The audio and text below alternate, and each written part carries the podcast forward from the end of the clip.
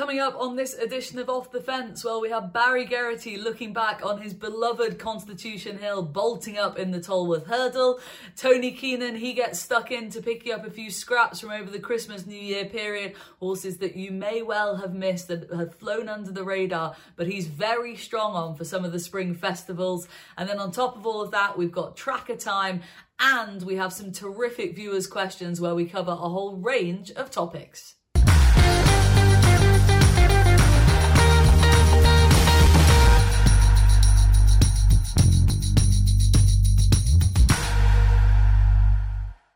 And welcome to Off the Fence. This is your weekly go-to jumps programme. You come here for all the information. We look back, we look forward, we're building to the Cheltenham Festival and beyond on this show. Uh, any viewers who've been with us all season, hello, and if you're a new viewer, well, welcome to the show. Now's the time to get involved. Turn of the year, and we're building up to the Cheltenham Festival and all the big spring meetings. Each week I'm joined, as always, by Barry Geraghty and Tony Keenan, and a quick check-in with them. Tony, how's your week been? Uh, I'm a bit like Manella Indo after the King George. I'm a, I'm a bit I'm a bit shocked, uh, as Henry de Bromhead said, but uh, hopefully I'm coming out the right side of this now. Okay, good to good that you're coming, uh, like you say, just reviving yourself a little bit. Well, that's what we like to hear. And Barry, how are you? Uh, been in the pub recently?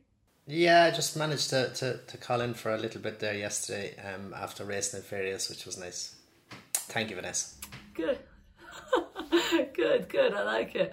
Um, before we go any further in this show, we are going to be looking back at the big races from the weekend, as we always do, but we're also going to be picking up a few scraps from over the Christmas period that we left behind. Obviously, we've had one show already looking back at Christmas and New Year. There was a few other horses that we should have given a mention to, and so we're going to look back at a few of them. And then on top of all of that, well, we've got our viewers' questions. Loads of you sent loads of questions in. Thank you so much for that. Some really interesting topics. And uh, we're going to get stuck into a few of those. So that is going to be good fun later on the show, and Tracker Time as well. All the usual things. And before I go any further, a little bit of housekeeping. Hit subscribe on the YouTube channel. Uh, I know I say it every week, but that way you won't miss a sim single episode, and you don't want to after all. Uh, without further ado, let's get cracking straight on into Sandown, where of course the Tolworth Hurdle happened, and where better place to start than with Barry Geraghty, because Constitution Hill absolutely bolted in. And Barry, uh, just tell us your feelings watching the race. What were you like in the aftermath? Obviously, for anyone who doesn't know, F Y I, Barry had this horse as a store. Uh, broke it in, got it going, sold it for a lot of money, and is now watching it seemingly become, well, it's become the hype horse of the festival after after bolting up in the Tolworth, Barry. So talk us through watching the race at your end. That was brilliant. Um, he jumped great, he travelled well. Um, I know Nicky and, and Nico were slightly concerned about the ground, but personally I was I was happy enough it wasn't going to be an issue for him. He wouldn't want it too quick, he, he'd enjoy a dig in it. Um, so I, I knew that very soft and wouldn't be an issue, and it turned out that way. But he he did it brilliantly, and, and I suppose the thing I like most is just how he jumped the last, extended, quickened away. He won nicely. There was no messing about. He's not looking up at the stands. And Sandown is a daunting place on a big day. So he's you know he's got, albeit he hasn't got much racecourse experience, he's been very professional on the racetrack. So lots of positives to take from it. The time in comparison to the last race ran over course and distance um on the same day was eleven seconds quicker. And on his previous win, his time of the two-mile track was the quickest of the day. So he's, it's all pointing in the right direction. And visually, um, you couldn't be any more impressed than than, you, than what he's done so far. And in terms of your involvement with this horse from the early days, we have covered it on this show before, but um, picking up a few of those strands, I mean, you clearly had loads of faith in the horse, but when you sell a horse to a friend of yours, essentially a Michael Buckley, and you clearly really believed in the animal, how much of a relief or a joy is it to watch him go and win a grade one? Obviously there's so many steps still ahead of him, but to win that grade one on just his second start in those Michael Buckley colours, how much of a thrill do you get out of that? Oh, it was brilliant. I suppose his first win was probably more thrilling for me because it arguably was a stronger field. Um, And he was so impressive, and he's going there in his first run, so you're, you're hoping for a good show, and then to have done what he did that day, sure, he, he just tore it apart, and straight away he looked like a grade one horse. So it probably wasn't a vintage race on Saturday. I don't, he didn't have to be anywhere near his best, and you know, he strolled in. So it was it was more of a confirmation of what he'd done previously. Um, so, but it was lovely for him to win in Grade One. To see him at the head of the market for the Supreme is that's unbelievable. Um, you know, having had him here for two and a half, three years, broke him, got him going, had him as a foal all the way through, and you know, nearly like a pet, we're here with the kids and everything. And you saw the video of of Orland. All the kids had to go at him at some stage. So he was a he was a good fun horse to have around, and and a horse who was always physically growing into the type of horse you'd hoped he'd be. Um, so he's you know he, everything went really well for him through the whole way through his his his growing up, if you like. So it's um no, it's really exciting to see him, and fingers crossed he can stay in one piece. And I mentioned Michael Buckley did that great interview afterwards, uh, in the aftermath of the race. But you and him are obviously still incredibly cl- well friendly after having so many big days for him in the saddle as well. So to do this for him and after after your riding days are over must have been a nice a nice way with him. Oh, brilliant, definitely. Um, I've great success over the years for Michael. Finian's Rainbow, Champion Chase, top of the list, but lots of others, Spirit Sun and um, Spirit River won a, won a uh, Coral Hurdle. I won, won lots of big winners from Michael. A brilliant fella to ride for, but a good friend as well. And likewise with Nicky too, who I had a great connection with for years. You know, it's great It's great to be involved with them still. Um, and I have a horse like that. So no, it's just, it's really exciting, and um, no, I'm loving it. And two final questions for you then on Constitution Hill. One, uh, come Cheltenham, obviously there's lots of chat now about him and John Bonn in the Supreme market. Will they get split? Of course, Constitution Hill seems to have the mind and the temperament to be stepped up in trip at some point in his life. And uh, Nicky Henson's already referenced this whole thing with Simon Sigg stepping him up in trip uh, to the two and a half mile division come Cheltenham. And I think that's put a few uh, scarers anyway up Constitution Hill backers for the Supreme. And I, I, I seem to ask you this every week, but do you still genuinely think we'll see him in the Supreme rather than anywhere else?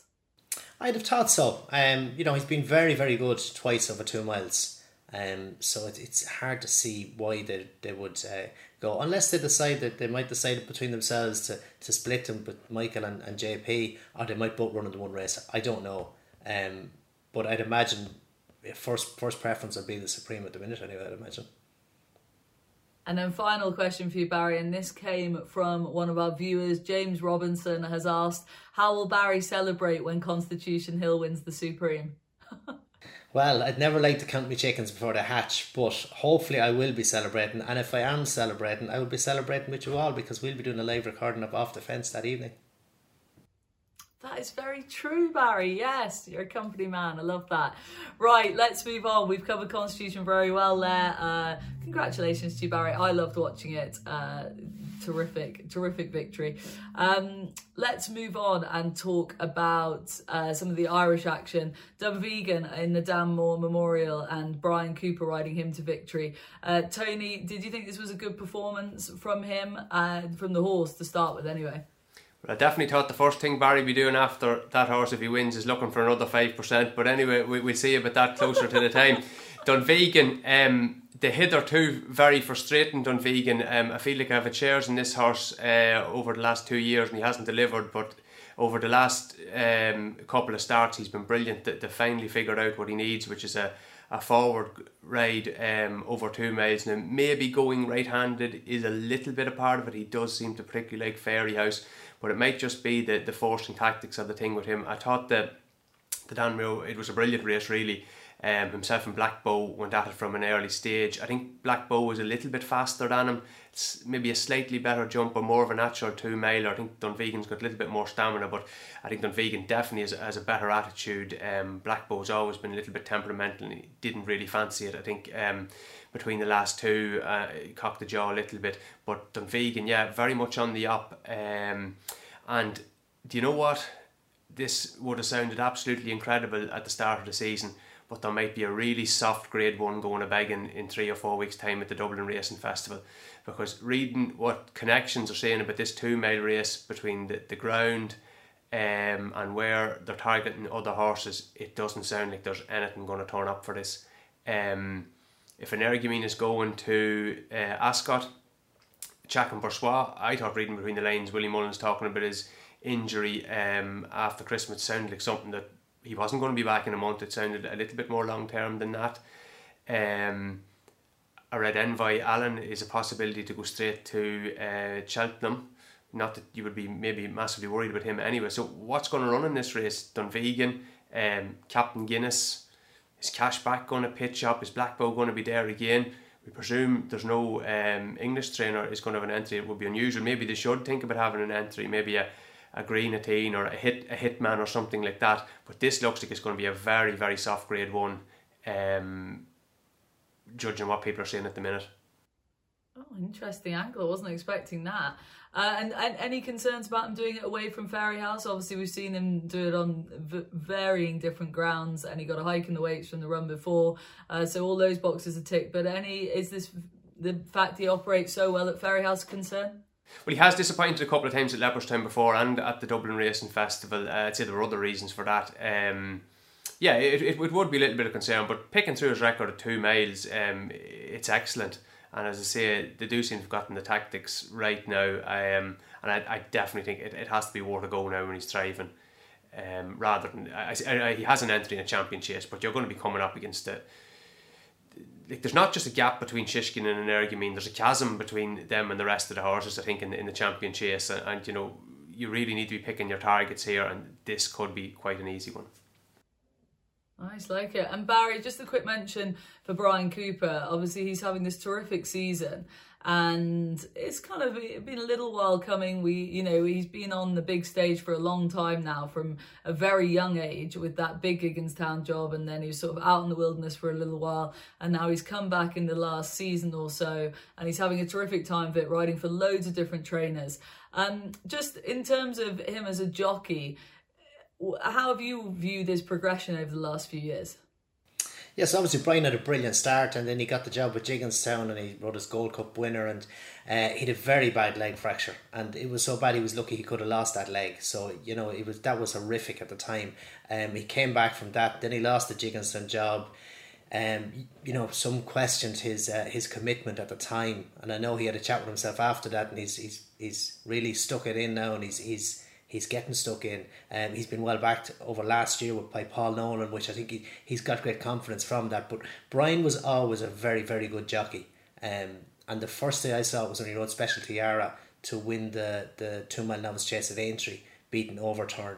And it was just tactically was a brilliant ride. He made the run in early, got a bit outpaced when the pace got too strong, and he sat and he hung on to his horse, hung on to a bit, and finished it really well. It was just, it was a jockey's ride. And it was the first time I really took note, and I said, that fella knows what to do. Um, so no, I think he's a very good jockey. Great to see him back in the big time. And uh, long may it last for him. Yeah, long may it last indeed. Let's move on and talk about Saint Sam and the Devils coachman. Uh, Saint Sam, who's now thirty-three to one for the Arkle, uh, after we saw him in the Beginner's Chase recently. Uh, and the tie and form here with the Devils coachman and then backing that onto Ferny Hollow. Tony, what did you make of this performance? Impressive from the winner. Thought his jumping was excellent. Um, thought he's well on top of the line, pulled away a lot from the last. Um, Devils coachman just didn't jump well enough. There was no really significant mistake, just numerous uh, minor ones. I was impressed with the way he kept coming back on the bridle now and coming back for more, but I actually think they're after making the wrong decision here, sending this horse over fences. Um, I, th I thought he had more to give over hurdles. Like he, he was a, a kind of a borderline single figure price from the Supreme last season. Um, had a bit of a setback, then went to Fairyhouse, disappointed. I thought it might have been worth nearly having a go trying to make a, a good handicap hurdler out of him, borderline even champion hurdle rag out of him, because um, he definitely has the engine and he's young. Um, but chasing, I, I don't know. They're gonna, I'm sure they're going to persist with it now. He's only had two starts, but the, the jumping at the moment um, does look to be holding him back. Um, the winner. He has the advantage now of the four-year-old allowance, although it was only four pounds um, on Sunday, which isn't an awful lot. Yeah, he, he's a he, he has scope to improve. Um, I think the jumping meta was, was very good. So yeah, an interesting outsider for the Arkle and, and races like that. Okay, and then picking up some other bits and pieces from Ireland over the weekend, Barry, uh, the Classic Getaway made his long-awaited reappearance and back over, her uh, well, starting out over hurdles, sorry, but met his stablemate Cashback, who put him in his place, essentially. What did you make of that performance? Yeah, it was a funny choice of race, um, and you have to wonder what Willie's reasons to go for this. Um, he looks a keen-going horse, and he, he's opted for a small field with a race with pace. So maybe that was the reason why he went for this, rather than go for a maiden hurdle where he possibly would have ended up making the run. And, and I obviously, looking at the way they rode him early in Clonmel, that wasn't the intention. Um, but had he stayed behind Cashback, um, when he turned into the straight with a circle to go, he got Keane running down the hill and got to the front, and he made the rest from that point until he got past. But had he stayed behind Cashback, I think he would have beaten him. And if he had have done that, I wonder what price he'd be now for possibly the, the Ballymore. So you can draw negatives from it, but the horse that beat him is one hundred fifty-six over fences and one hundred forty-one over hurdles. He's no mug. He had the benefit of a run, which um, Classic Getaway didn't have. So you can probably be a little bit hard on him. I think it's I think it's a better run that he's getting credit for. The third horse, Uhtred, was ninety lengths behind him, and he's rated one hundred thirty-three, um, and had reasonable form before that. So I think um I think people are being a bit critical on him. He could be he could be one who could be valued for, for the Ballymore maybe. Interesting. All is not lost with Classic Getaway then. Uh, let's move on and pick up a few bits and pieces that we missed from Christmas and New Year. Uh, let's start with Jinto Barry at Naas in the Grade One there.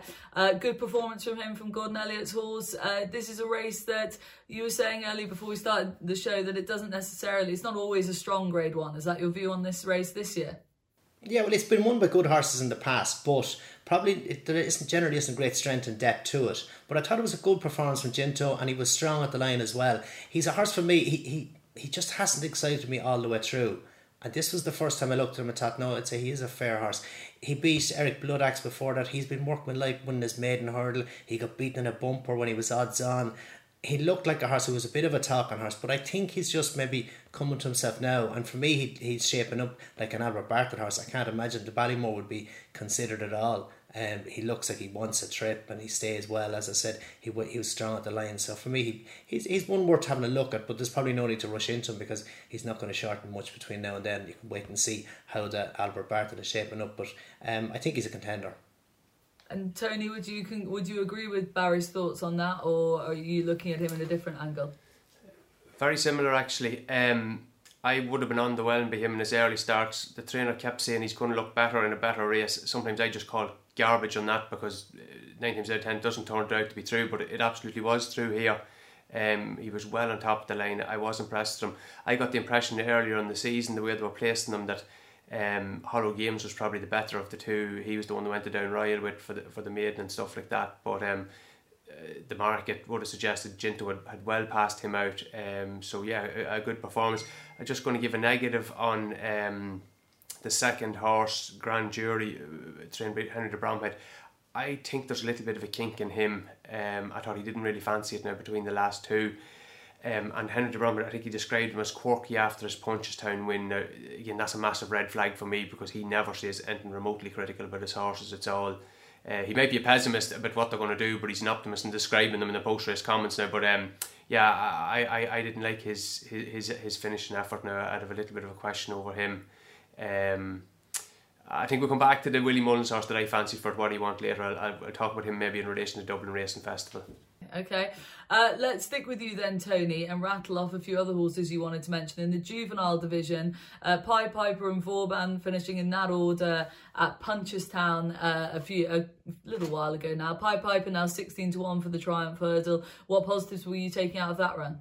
Yeah, I liked this race. I thought this was a really good race. Um, oftentimes the Leopardstown uh, three-year-old maiden hurdle is the, kind of the key juvenile hurdle at this time of the year, but this Punchestown race to me looked a better running than that um, this year. Like Willie Mullins' horse that was second had won a listed race in France, and this uh, the winner Pied Piper, like he cost a hell of a lot of money, two hundred twenty thousand guineas uh, for, out of John Goslin's. I think he finished up the flat rate at ninety-six, and that's that's highly unusual now. I, I can't remember in recent times a flat horse costing that much to go juvenile hurdling um, that was sold publicly. Now something like Sir Eric Uh, would have had that type of valuation, maybe even a little bit more, um, but he, he went privately, of course. But that's a hell of a lot of money, so his latent ability is very high. Um, I thought he jumped better than Willie Mullins' horse. I thought he travelled better than Willie Mullins' horse. Um, he was in front plenty soon enough. He intimidated him now coming to the last and after the last a bit, uh, and that's fair enough. But I, I thought he, he was the one to take from it. Um, and the Mullins' horse was extremely strong in the betting beforehand. Um, they're usually very fit and well back for the Triumph Hurdle beforehand. And interestingly enough, Gordon Elliott said afterwards, he's a nice horse and I think he had an awful lot of improvement in him today. I couldn't see him winning today, because, and he hadn't even uh, been away from home. So if he's going to that race half half cooked and he was beating uh, a strongly fancied, hard-fit Mullins horse, I think that's a, that's an excellent start from him. Um, I'd say he's quite a fast horse, he looked at plenty of speed there, so maybe not necessarily a triumph on the new course, but he'd be very interesting going to the Dublin Racing Festival, going back to Punchestown maybe um, for their spring meeting. I, I thought it was a, a really good performance um, it's from a juvenile. He's the same ownership as as, um, as Fedor, um, but yeah, I, I liked him now. He's the first one that's really set me pulse racing out of the Irish juveniles. Very interesting, very positive on Pied Piper then. And Tony, sticking with you, Allegory de Valsi making her hurdles debut, another Willie Mullins, Rich Ritchie type, very impressive on debut. Yeah, uh, underwhelmed by her, to be honest. I uh, see she's favoured for the Dawn Run now. Uh, no, didn't really... She's currently seven, seven to one for the... Yeah, yeah uh, I, I think that's pretty skinny. Um, moderate time... Overall, late section, I suppose, you know, gives it a little bit of an uptick in that, but it looked a very steadily run race, particularly in, in the middle part of the race. Um, she did have the grade one entry at Christmas, which they didn't declare her for, which, which was somewhat encouraging in that. But I thought her hurdling was quite big. The jockey wanted her to keep her wide to give her a sight of her hurdler, hurdles. I wonder if she's a little bit more of a chaser. Um, and also the second, this um, Monisher Armui, now, very unusual name.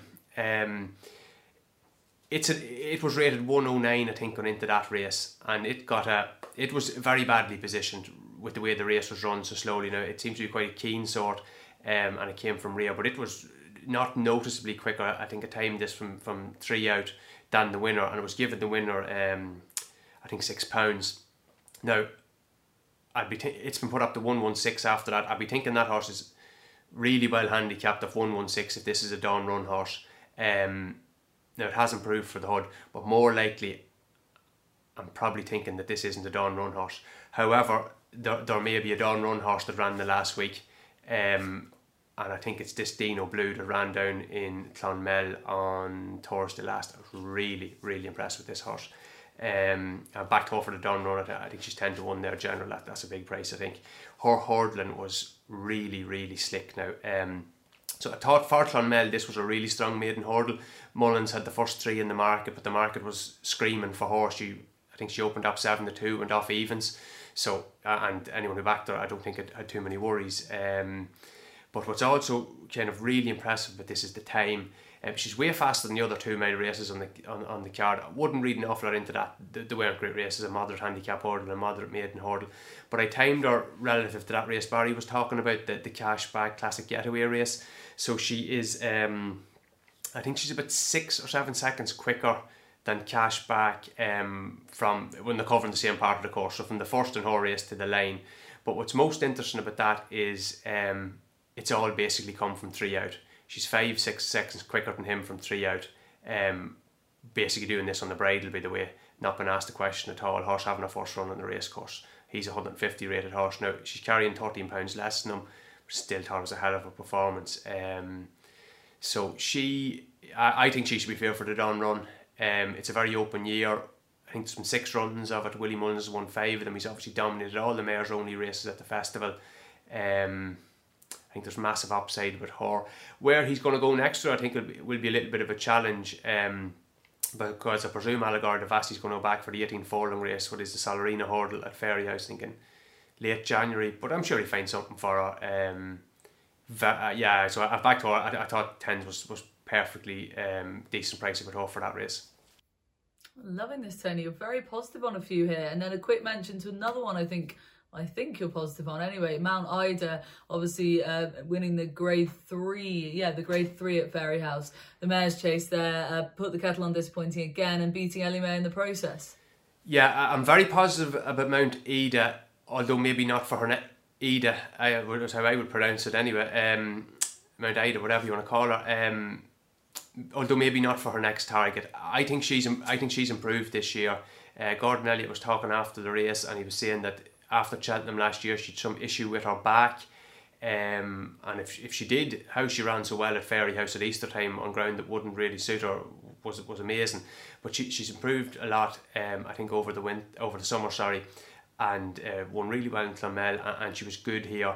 Now, I'm not sure that the the mare's chase on the Friday at Cheltenham is going to be ideal for for a couple of reasons. Um, she'll be going down a four-lungen trip um, from this race on New Year's Day, um, and the ground will likely be faster.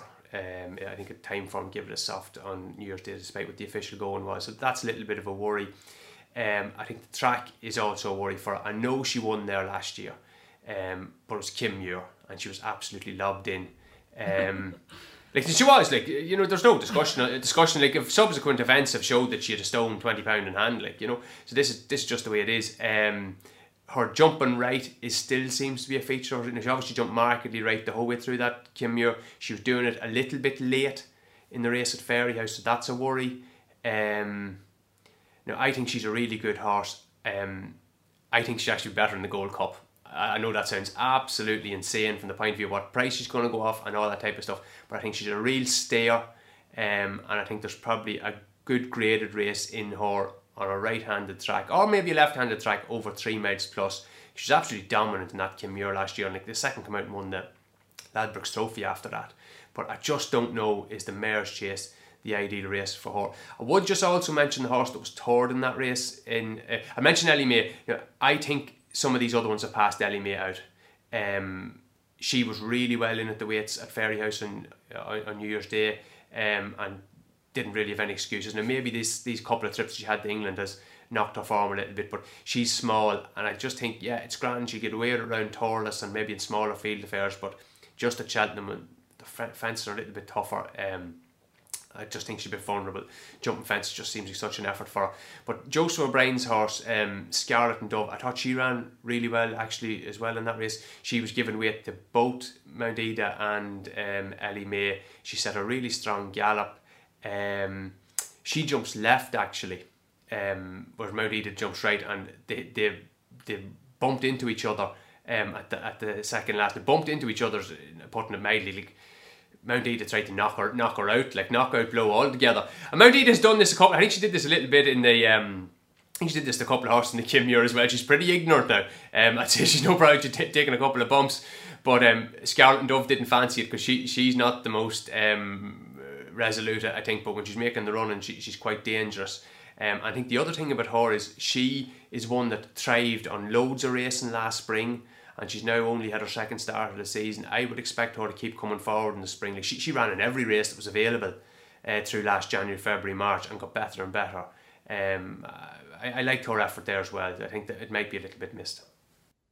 Okay, well, there's loads of positives to take there, and that's why we paid Tony the big bucks, you see, because he's gone through the fine-tooth comb, mentioned a load of horses there that some of you viewers may have missed over the Christmas period, coming into the new year, maybe flying under the radar a bit, and that's why Tony is the star of the show. Barry is still with us, by the way, and we're going to put him to work in due course, because now we are moving on to question time. We asked for your questions, and we got so many of them, and some really interesting ones as well. Uh, we put together a collection of the best, but we will be asking you for your questions going forward, so please continue to get involved. We read them all, whether it's on our Instagram or uh, on Twitter, Facebook, YouTube, um, so we pick the best. And so yeah, when we give a shout out next time, please continue to send your questions in, but let's get stuck in to listeners' question time. Uh, we're going to start with the Racing Guide, who asked on Twitter, I believe, which horse are the three of you looking forward to seeing most at the Dublin Racing Festival? Uh, so we just spoke about this beforehand, the Racing Guide, and I was going to choose Ferny Hollow, and Tony put me in my place and told me that he didn't think that it was going to run there. Um, that was the horse I was most looking forward to, but a pin in a balloon. And so elsewhere, they tried to make me say Honeysuckle, but I'm not going to be such a cliche. Of the novice hurdlers, I'm looking forward to seeing Blazing Cahill if he goes there, which I think he will. Obviously, we haven't seen him since running so well at Cheltenham twice. Uh, I think he's got a huge engine. His jumping needs to improve, but that's what I'm looking forward to seeing at Leopardstown. I want to see him crucially be a bit slicker with his jumping, but uh, he's a horse I really like, and we've seen him do it at Cheltenham already, so I'm looking forward to seeing him. Uh, Barry, wakey wakey, let's get you back involved. Who are you looking forward to seeing, please? Yeah, likewise, I was looking forward to seeing Ferny Hollow, but, but or not Ferny Hollow, um, should I say, um, it is Ferny Hollow, yeah. Um, looking forward to seeing Ferny Hollow, but um, Tony obviously put us in our place there. Uh, Blue Lord is a horse yeah. that I have loved as well, so if Ferny Hollow, even if he is to turn up, Blue Lord is going to be an interesting contender. Um, and with the tough race Ferny Hollow had, there's a good case to be made for him maybe skipping this one, which would leave the door open for Blue Lord, I feel. Yeah, to be fair, you have been on the Blue Lord bandwagon for a little while. Uh, Tony, who are you looking forward to seeing?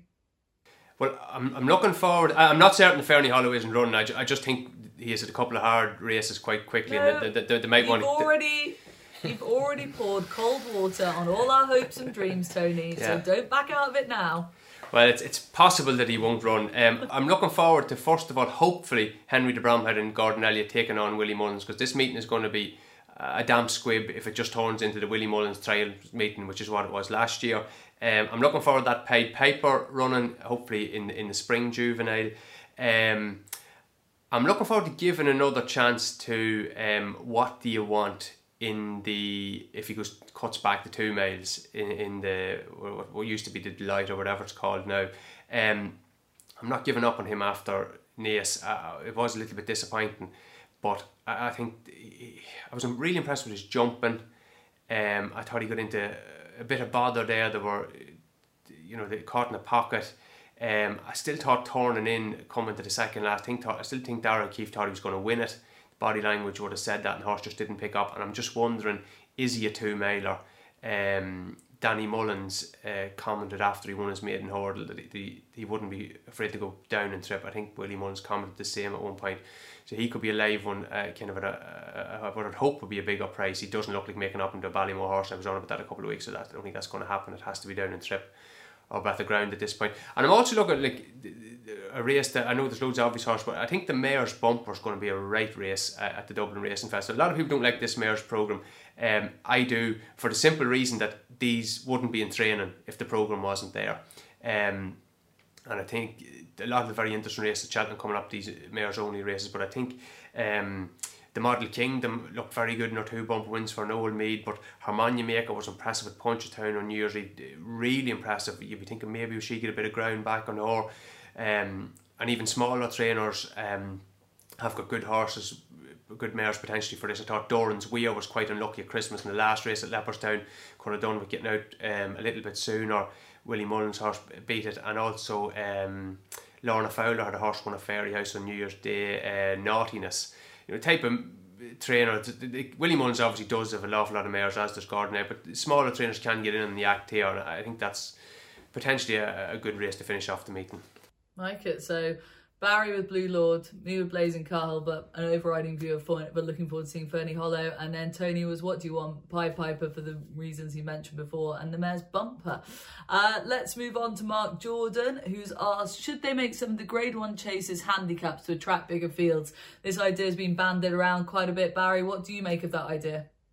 Yeah, well, I suppose if you look at the Dublin Racing Festival, um, the handicaps are well catered for. There's three handicap chases, um, and there's been likewise at Christmas as well. But I know some of the graded races, maybe the grade one novice in, in Limerick, there's a question mark over that. There is a lot of graded races that maybe could be dropped back to grade twos, where you have a horse carrying a penalty, and it might level the field a little bit more. Um, but as regards bringing it back to handicaps, it's hard to see that happen. Um, Tony, what would your view on that be? Yeah, I probably would prefer um, maybe a few more graded high class handicaps. I, I don't like the way that racing authorities are sort of patting themselves in the back every year and saying, oh, we've now increased the status of this race, that race, you know, there's X more grade twos, grade threes. It's kind of meaningless in some regard. It's just a little bit false. I think something like the Victor Chandler handicap that became the Clarence House was demonstrably a better race um, when it was a handicap. Some brilliant renewals of that, was now you just get, well, this season it, it should be a brilliant race again, hopefully if the two, big two turn up, but you can just get a, a very short odds on shot prepping for a champion chase.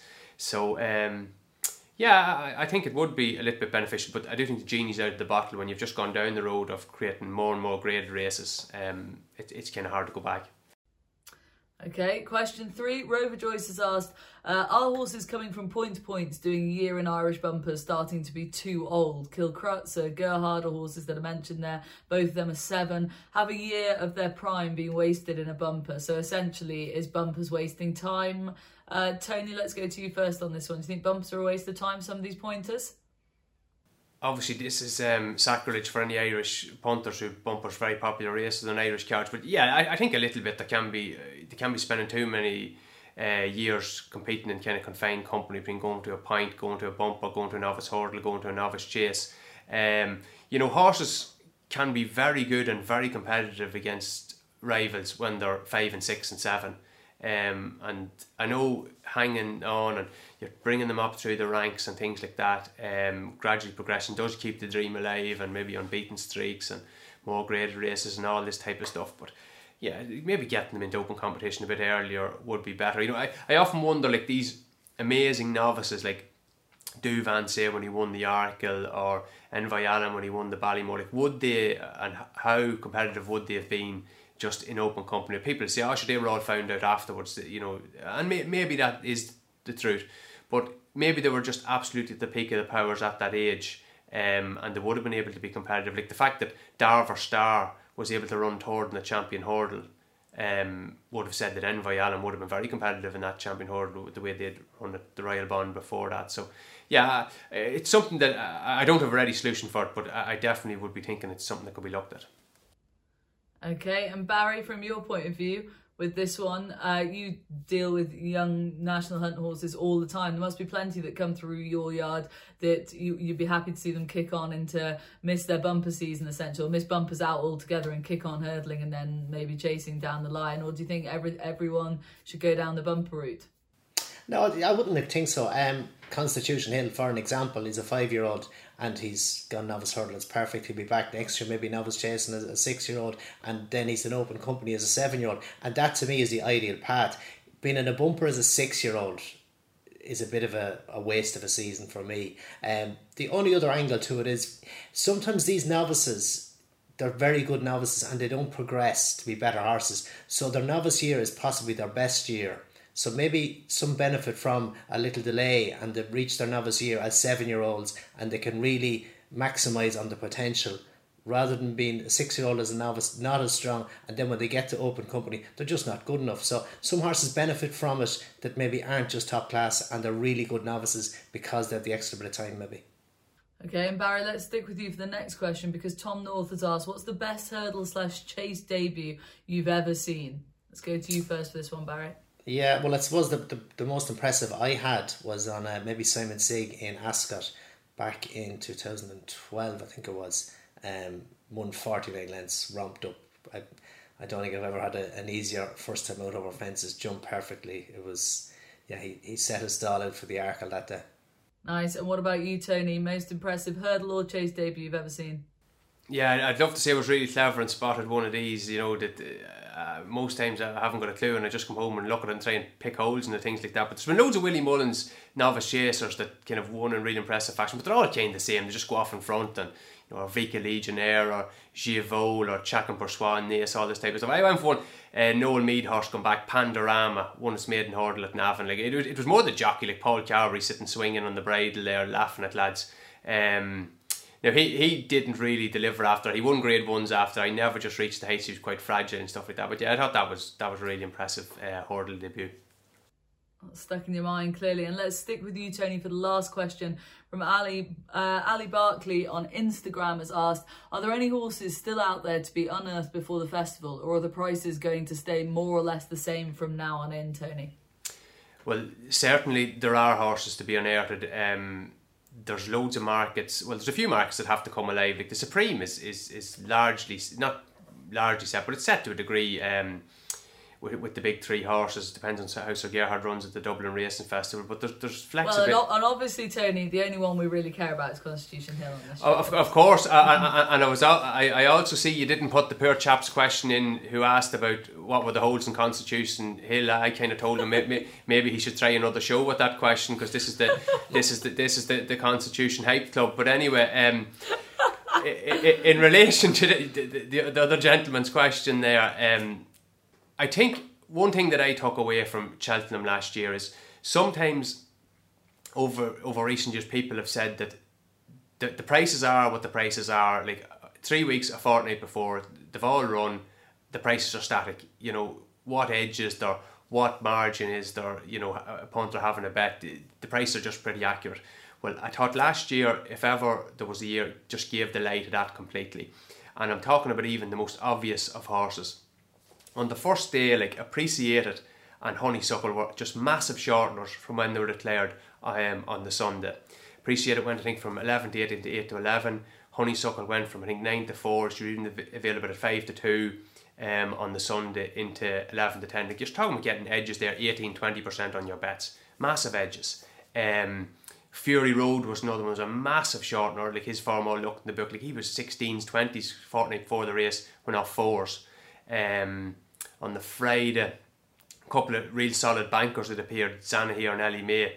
Lots of money for the, the stable mates there. Um, Quilixius, half in price. Colerivi, half in price. Um, so, I suppose the point I'm making is that there are people um, who can't bet in anti-post markets, who have good information, exceptionally good judges, all that type of stuff, and they're just sitting waiting to, to make plays. And they're waiting until the markets become very, very liquid um, near the off. So I think there's plenty of time for punters who want to sit out and wait, and you can have very good bets with massive edges on S P. Now, four of those five that I've mentioned are won, and that's just that's just happenstance, really. But yeah, though the prices are, are definitely not set, and um, I'd be expecting loads of market moves up until that um, late stage.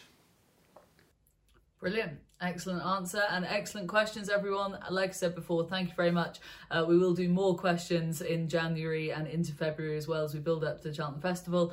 Uh, but whilst we've got quite a few weeks, it's nice to inv involve our viewers. So thank you very much for getting in contact with us. Uh, let's move on very quickly to the week ahead. Um, like I say, quiet time of year, dry January and all that, and a few um, sort of quiet weeks on the racing front as well. But the big highlight this coming week maybe, well, hopefully will be Bob Olin returning at Punchestown, Barry. Um, what do you hope to see from him this time around? Obviously, we saw him uh, last time. I think people were crabbing him for his jumping a little bit, but you've always, you've, you're, you're still pretty positive on him at this stage. Yeah, a lot of people were questioning his jumping. I thought his jumping was good, uh, a little bit big early on, but through the middle part of the race, he jumped really well. He got in his head at the back of the third last in Gorn, which is a real speed fence. Downhill run, horses can get on their head, I'd forgive him that. And then the last fence is positioned right in front of a stand, and you know, Dara went down looking for a short stride, and that stand can just take horses' attention away, so he fumbled the last a little bit. But I thought in the main he was very good, and I'd expect a good round from him on Sunday. And um, no, I think he, I think he'll be he'll put the record straight. Okay, and Tony, Tony, do you have anything to add there? Re Bob Ollinger or anything else you're looking forward to over the next few days? Actually, no, I suppose people know by the time they're watching what's what's running in the in the couple of good races at Punchestown. There's no point really discussing it now.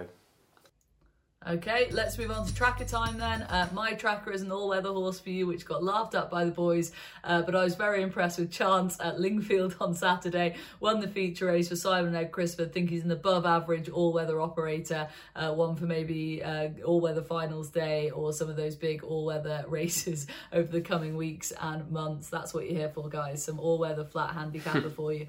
Um, but uh, let's get back to the more serious stuff. Tony, who's your tracker horse for the week, please? Uh, I went with Port Storm. He ran at Punchestown on New Year's Eve in the beginner's chase, won by En Baton. Probably pronouncing that terribly, but anyway, um, like a lot of these uh, Irish novice races, like those two races, the, the fancied ones to the front and the ones that aren't going to be winning out the back, he was very much in the latter part of that, but he travelled really well, I thought. Um, made a baddish mistake around halfway, came straight back on the bridle. All the other ones in his kind of part of the race were been scrubbed along. He was still travelling smoothly. He came down to two out. Um, that was the fence that Geraghty Man, the, the favourite, fell. He kind of seemed to get distracted by that, jumped a bit right, and I thought he kept on reasonably well for quite a, a gentle type of ride. Um, he's trained by one of the trainers in the north of Ireland, um, and has done a lot of his racing, uh, you know, north of England, Scottish tracks and stuff like that. Um, I'd be thinking he could win a novice chase over there and maybe go handicap. And he, he actually had a really good run last year in the River Don at Doncaster. I think he was second or third in it. Um, at, at a big price. Now, it was a race that probably fell apart. A lot of the fancied ones didn't turn up, but um, yeah, I, I think there's a small race in him definitely somewhere, um, maybe in the week of competition over in England. Okay, it's all about winners for tracker time, and uh, Barry's already had a grade one winner this season. But Barry, who is your tracker, please, for this week?